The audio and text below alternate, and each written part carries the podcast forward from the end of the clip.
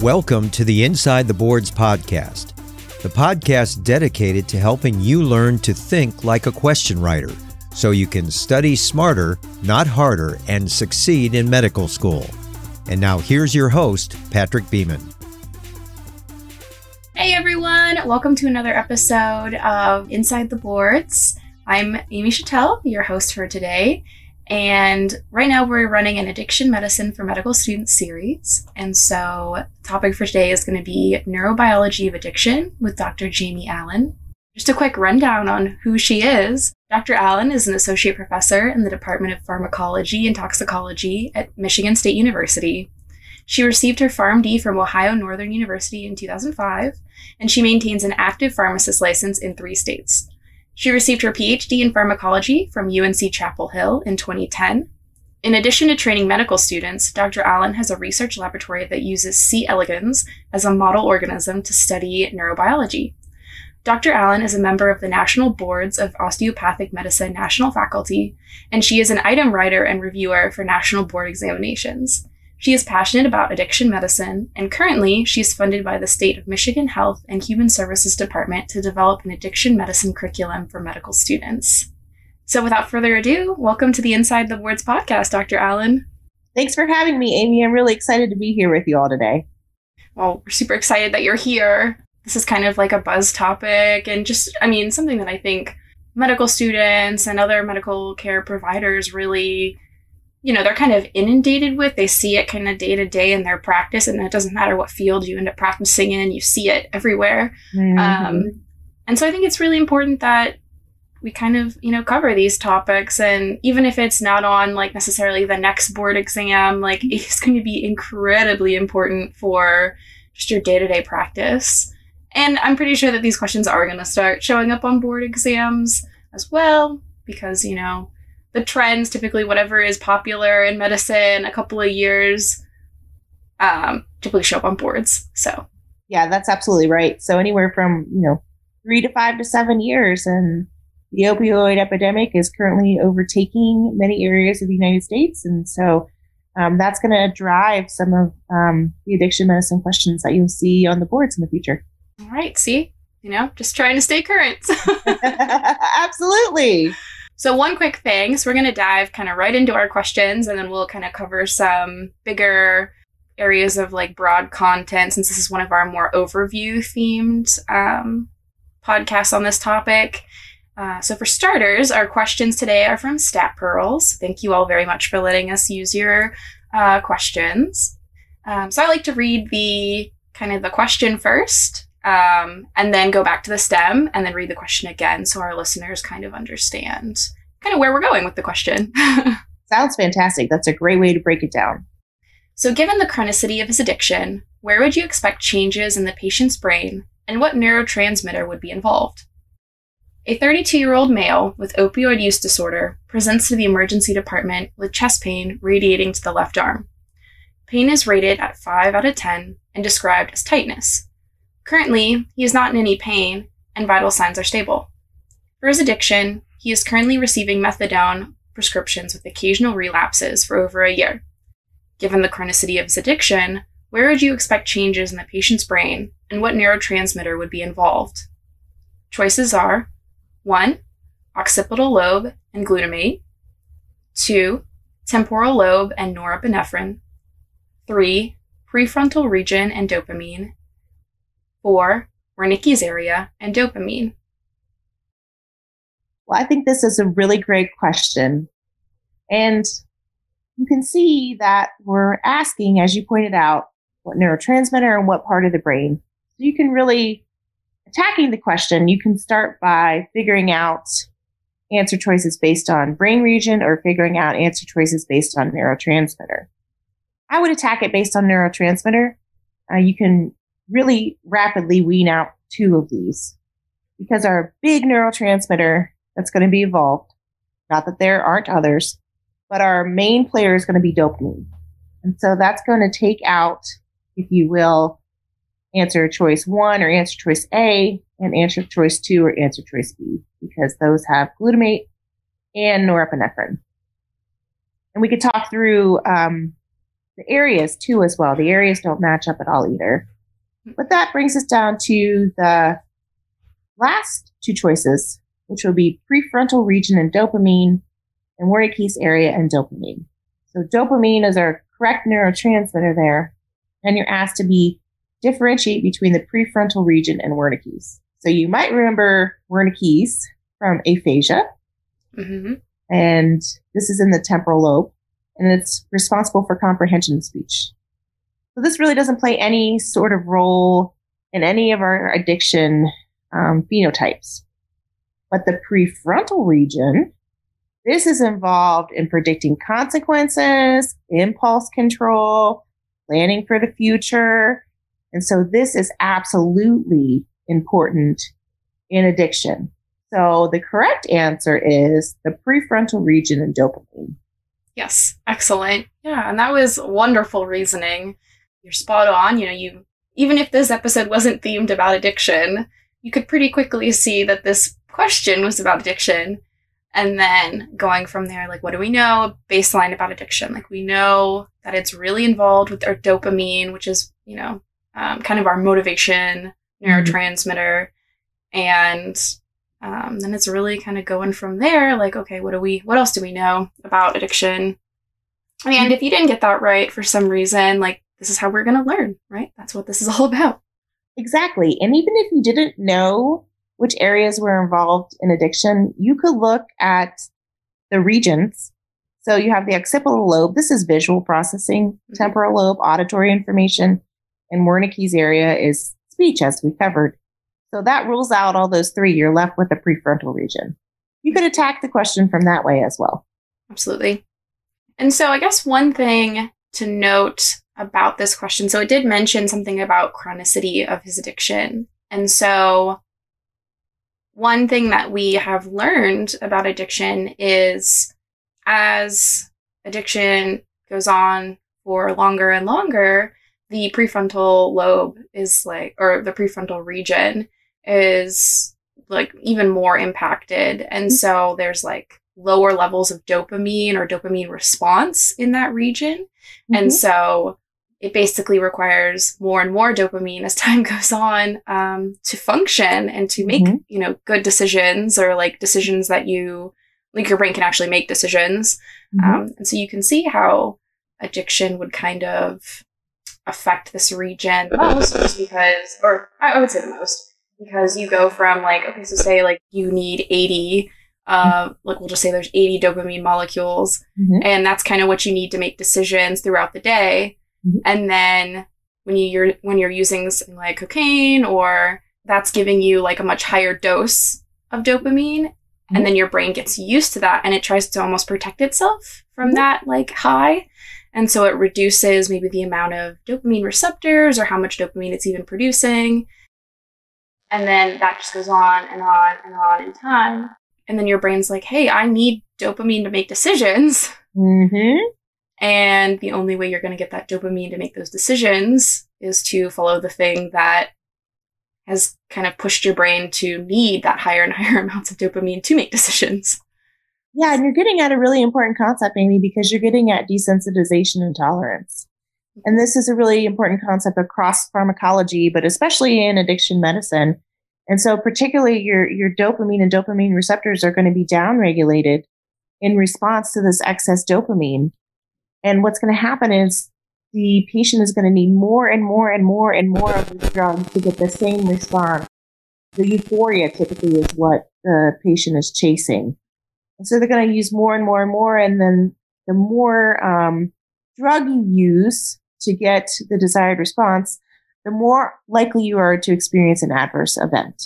So this is where you can get into really acute danger, trying to quote unquote chase that high, escalating your dose, and then of course your risk for side effects and toxicity goes up. Right, which, you know, makes complete sense. Just, I mean, it's an unfortunate sense, the nature of addiction and why people do what they do. I mean, so you kind of wonder like, oh, how could somebody steal from their mother's wallet or from their friends to, you know, kind of fuel these behaviors? But I think you have to think about it as like, okay, so this is the behavior. Like, this is a behavior as a result of the fact that they're craving dopamine because they have pushed their dopamine receptors so far and have minimized them.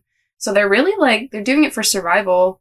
So it's not like, I don't think it's any impact on who they are as a person, as a human person. Like, they're not trying to do these things to spite someone or to hurt someone. And they don't want to hurt anyone, but they're hitting a survival threshold almost. Like, they're saying, like, their brain is saying, like, I need this to make decisions. I need this to feel okay. And so there's a biochemical basis for why people are doing or acting the way that they're acting. And so it's nice to know these things. Like, okay, so here's the biochemical basis of why they have that behavior. Yeah, that's absolutely a great point. There's a genetic predisposition. There's been studies that have shown that genetics can play a component. And everyone wants dopamine. That's the reason you grab another cookie or watch another episode on your TV. So substances and misuse upregulate this dopamine, but other things like sugar and even binge watching and video game playing have been shown to upregulate dopamine. So it's not like people who have problems with drug misuse, like you said, they're not terrible people. They're not trying to hurt anybody. They're just more susceptible to dysregulation in the system than, say, someone without a drug misuse problem is.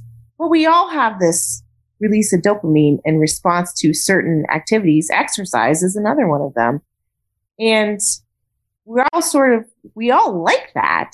But whether or not we can keep that in check, both by our biochemical pathways, but also through support systems, socioeconomic status plays a big role, access to healthcare and providers and social stigma, that all plays a huge, huge role in whether or not this can be quote unquote checked or whether it gets out of control and becomes pathological at some point. Okay.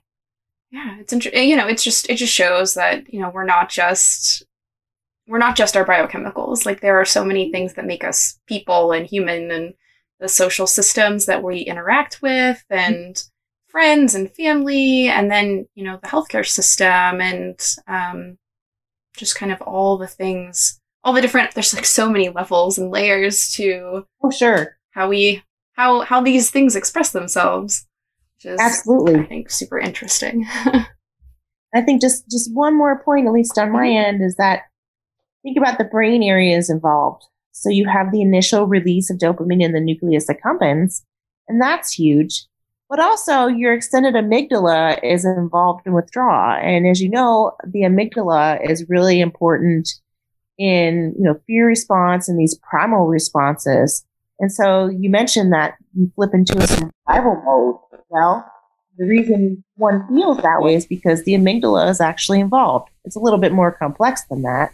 But if you think about the areas that are being utilized in your brain in this circuit, then it makes a little bit more sense as to why this cycle can get out of control. Yeah, I actually like completely didn't know that the amygdala was involved. So of course that makes even more sense. Much more involved with the withdrawal portion, but it's a part of that. It's a part of that cycle, and so that kicks in a lot of emotional response, and that's very powerful. Yes, our fight or flight and survival. Okay. Okay. See, I'm learning things. I thought I knew these. I thought I knew this topic pretty well, but, you know, here we go. That's why we talk to experts. And I talk to experts too, and I'm learning as I go farther into addiction medicine as well.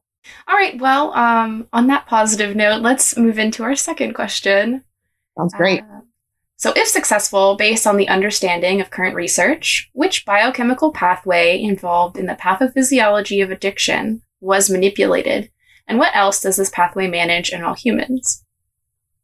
So a 33-year-old male with a past medical history of opioid use disorder is entered into a novel treatment program that utilizes biochemical pathway manipulation to curb addictions in 5 sessions. The requirements for the study are single drug misuse or abuse, greater than 1 year of use, and commitment to attend and cooperate with all 5 treatment sessions. If successful, based on the understanding of current research, which biochemical pathway involved in the pathophysiology of addiction was manipulated, And what else does this pathway manage in all humans? So the answer choices are 1. CYP2E1, metabolism of all drugs. 2. Krebs cycle, rewards and motivation. 3. The DYN/KOPR system, for mood and motivation. Or 4. Glycolysis and hunger. So what are we thinking for this question? This is really asking what pathway is involved and what else does the system manage? Mm-hmm. So again, you have two things you're looking for. I would attack it from which pathway is involved. And then you want to make sure that what else it manages lines up with the answer choice. I actually saw a little bit of a typo here. It says CYP2E1. It should be CYP2E1. If we remember the CYP nomenclature, it's always number, letter, number. Really not pertinent, but just an FYI. So this, if you think about CYP enzymes, they're involved in drug metabolism. So maybe that's a possibility. The Krebs cycle. So that's energy production, right? And we all think back to biochemistry and the Krebs cycle, and you think about that cartoon of the cyclist on the Krebs cycle, and that pops into my mind. And then we have the dynorphin kappa opioid receptor. That actually sounds really, really good because the dynorphin pathway and the kappa opioid receptor are really important in pain control and also mood and motivation. And then our fourth answer choice is glycolysis here. And glycolysis also, again, generates energy. So the best answer to me, based on this, will be the dynorphin kappa opioid receptor because this signaling pathway is implicated in addiction. CYP2E1, you might think of this in relation to addiction because this is actually the enzyme that gets upregulated with either binge drinking or chronic alcoholism. But it's not involved in metabolism of all drugs. Drugs go through many different CYP enzymes. And so this may seem like it might sort of be a good answer choice, but it's not. And then the Krebs cycle and glycolysis, they're really involved in energy. So our correct answer here is the dynorphin kappa opioid receptor system, which is involved in mood and motivation, and not listed here, but also pain and nociception. Which makes sense since it's a dynorphin and kappa opioid receptor system. So you'd hope that there's some kind of pain management aspect there in there. And thanks, I honestly could not find how to pronounce that. So that works out. I'm glad that you know what it is. Here's the trick with pronunciation. Just be very confident and then most people will believe you. Yes, I rolled into it like, oh, I know what this is. So there we go. So, okay, so that system is very important for opioid receptors. And the question stem is about someone who has an opioid use disorder and is in a treatment program for that disorder. And so this is the receptor you would need to know about. Absolutely. And I think talking about this will be at least a little bit useful to our listeners. There's a lot of interplay involved in here. Kappa opioid receptor is part of that. It's a really complex interplay with other neurotransmitters. You know, we talked about dopamine earlier, so that's certainly at play. We can actually target this receptor with some drugs. So buprenorphine, which you've probably heard about, will hit this receptor along with the mu opioid receptor. Pentazocine is another one that will target this receptor. And then naloxone and naltrexone also works as an antagonist at the kappa opioid receptor along with the mu opioid receptor. There's been some research on this in addiction. There's been also some research on the kappa opioid receptor and pain. It was thought to be a really good pain target. But it turns out when you target this for pain, the patient ends up experiencing hallucinations and feelings of sort of detachment and not really being there. So this target has not been exploited for pain. And this is sort of a tread lightly area because although this has some important physiological effects. If we target this specifically, you can have a lot of things that go awry. So there's some really complex interplay there. That very active area of research. Very interesting. I mean, it sounds like it, but dang, dissociation and hallucinating, that does not sound like something you'd want tampered with a, like a potential, you know, cure or something. Yeah, not a fun time. So interesting. Okay, so I guess our listeners can kind of think of it in the same realm as the mu receptor. So that's something that, like, I know that we're familiar with from our medical curriculum.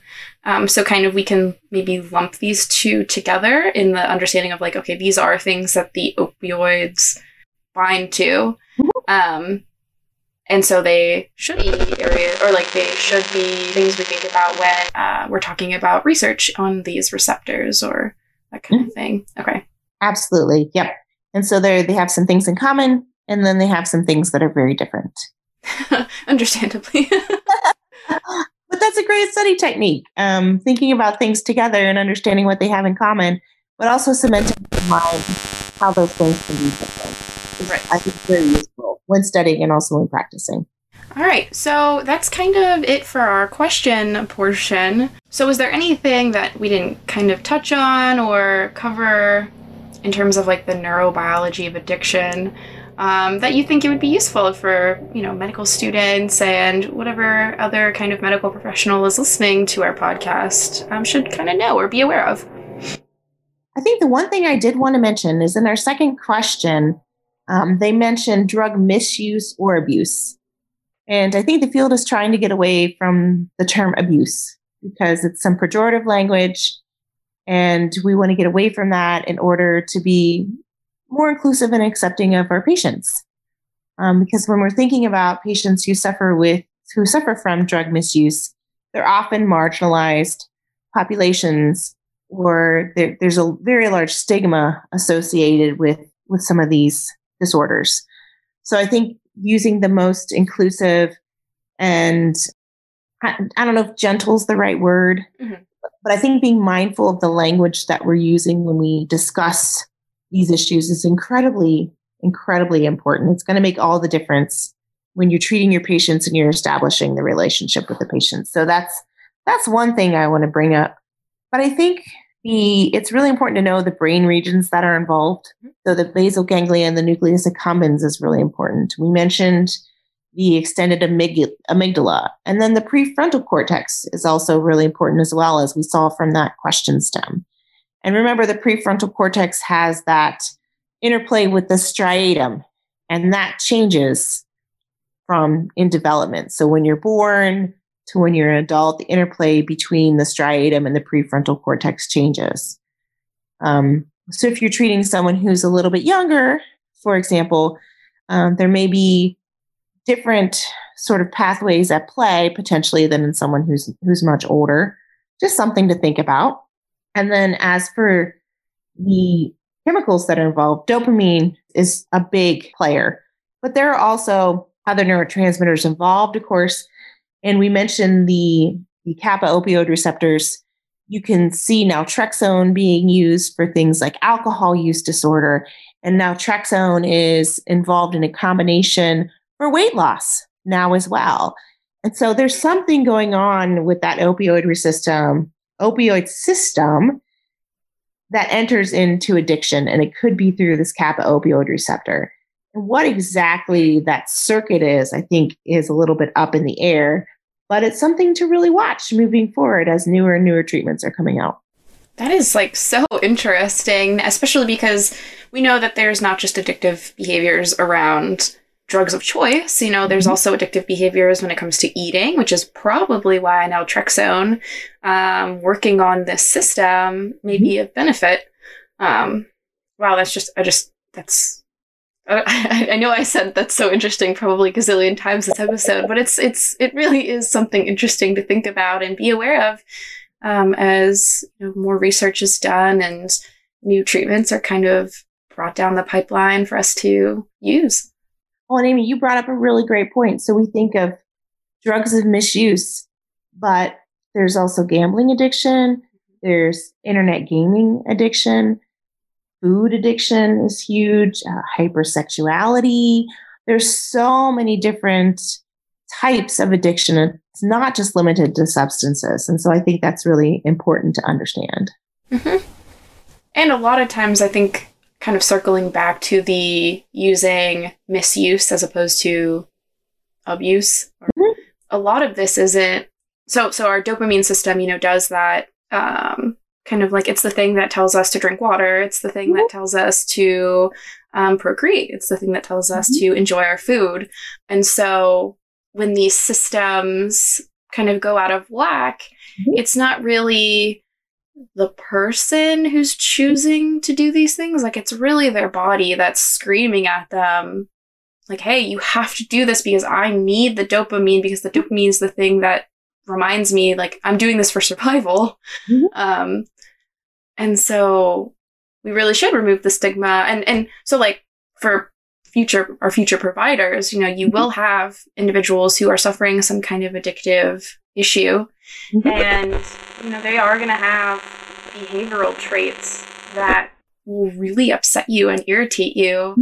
But the thing is, you can't take it as that's their personality or that's their, you know, they don't actually want help. It's no, like, that's actually like a behavior stemming from this process that's going on inside of them. And so you have to also kind of have empathy and have that understanding that, like, them blowing you off or them kind of slipping and, you know, taking a step back, like, that's part of the disease process, and it's not them.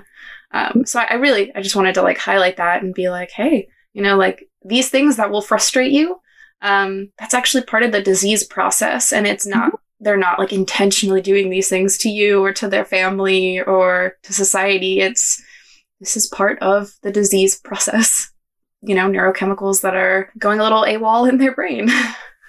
Oh, absolutely. And I'll use myself as an example. I have a family history of addiction, and I don't struggle with any substances, but I do enjoy my food. And one of the things, it's a little bit of a coping mechanism for some people. And if you think about the stress that COVID-19 has brought upon everyone, people want to escape, and I honestly can't say I blame them for them. So I've been eating some extra Girl Scout cookies, and, you know, I'm overweight. It's impacting my health, right?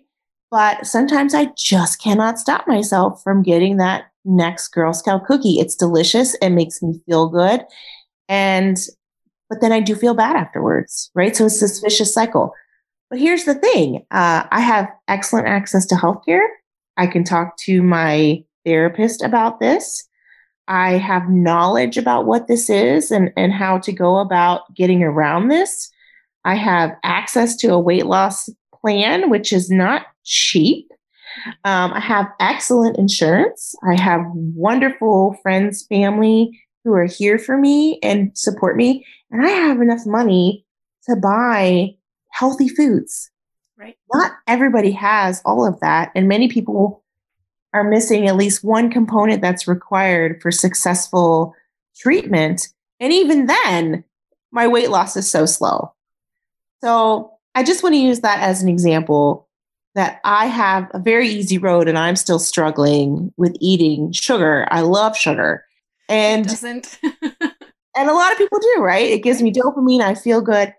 It's not that far away. It's one step away from a heroin user, right? It's a different substance, but a lot of the psychology is the same. A lot of the recovery involves some of the sort of same components. And you have to have access, you have to have resources, and you have to have knowledge. And that needs to be made more available. And I think that saying that, oh, it's so easy, you can just stop using it. It's not. Even with all the resources in the world, it's not easy. It really isn't. It's such a powerful drive. Such a powerful drive. I hope that physicians and whoever listen to this hears this and has a little bit more understanding of what the patients might be going through. And in no way is my sugar addiction anywhere close to what someone struggling with heroin is going through. But it's a little bit of an example of how powerful it can be and how much you need to overcome that. Well, thank you so much for sharing that. I'm really grateful that you have all of those tools and resources. And me too. Yes. And that you have, I mean, such like a strong, you know, knowledgeable background on kind of like the, you know, it's almost easier to face something when you really understand what's going on. I mean, you still have to deal with the, you know, the pull and the, you know, the drive that your brain is, you know, kind of telling you about, but. Yeah. And a lot of patients don't have that privilege. A lot of them don't. I outlined for you a whole lot of privilege, and many patients don't have that. Mm-hmm. And like you said, if any one of those things is missing, it just makes it a whole heck of a lot harder. And just imagine if you have a lot of those pieces missing, it'd be even worse. So I think the end of this is just kind of, you know, be compassionate. I know that we, especially when we're dealing with addiction, it can be hard to maintain compassion and to maintain our understanding. But, you know, kind of stories like yours and kind of really understanding all of these different layers that individuals have to almost fight against should really resonate with our listeners, I think. Because it really resonated with me. Resonates with me too. That's why I'm here. Oh, thank you so much. So I think that's going to be the conclusion of this episode, but you are going to be back with us soon to work on another episode. So thank you so much, Dr. Allen. My pleasure. So excited to be here. Alrighty. Well, look forward to talking to you soon. Sounds good.